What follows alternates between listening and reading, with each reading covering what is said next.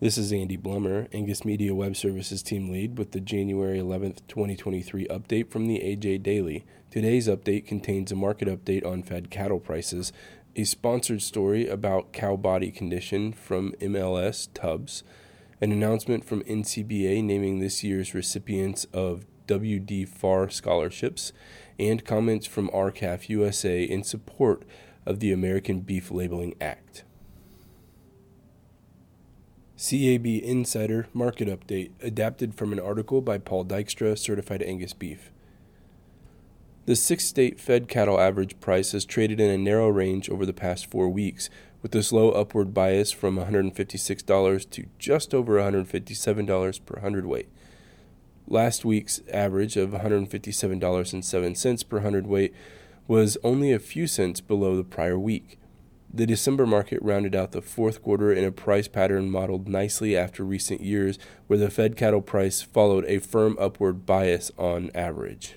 The slaughter pace from Christmas through January 2nd was reduced as expected through the first week in January due to the new year falling on Sunday. December headcounts were also affected by winter weather production difficulties ahead of the holidays. To read more, visit cabcattle.com and select CAB Insider from the News tab. Don't gamble with cow body condition. MLS tubs are a sure bet.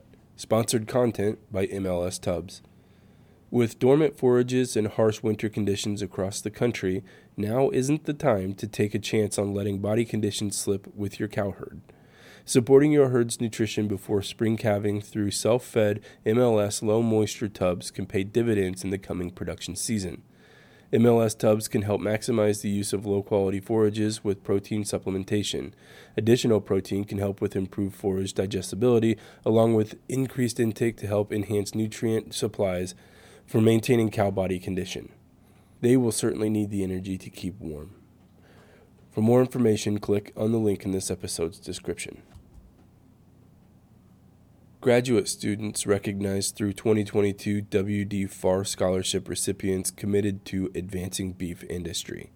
Adapted from a release by the National Cattlemen's Beef Association. Colorado State University graduate students Ashley Schilling of Timnath, Colorado, and Lane Giess of Pierce, Minnesota, have each been awarded a $15,000 WD Farr scholarship by the National Cattlemen's Foundation. The annual WD Farr Scholarship Program, established by the National Cattlemen's Foundation in 2007, recognizes graduate students who plan to pursue careers furthering the beef industry. Schilling and Giess were selected from 21 applicants based on their academic achievements, leadership, and commitment to the advancement of the beef industry. They will be recognized during the 2023 Cattle Industry Convention and NCBA Trade Show, February 1st through 3rd in New Orleans, Louisiana.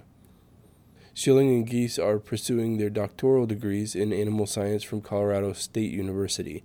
For more information, go to ncba.org. 50 diverse groups urge swift enactment of American Beef Labeling Act, adapted from a release by R-CALF USA. 50 cattle, farm, rural, and consumer groups sent a joint letter January 10th to U.S. Senate and House members who, during the last session of Congress, co sponsored the American Beef Labeling Act that restores mandatory country of origin labeling for beef. The letter expressed the group's gratitude for the congressional members' leadership and support of the American Beef Labeling Act during the last session of Congress and urged them to reintroduce the measure in the new Congress that started January 3, 2023. In their letter, the groups pledged their support to assist Congress in the swift enactment of the bill.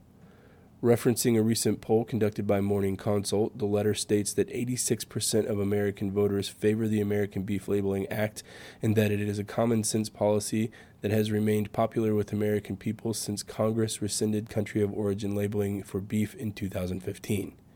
To read more, go to r-calfusa.com.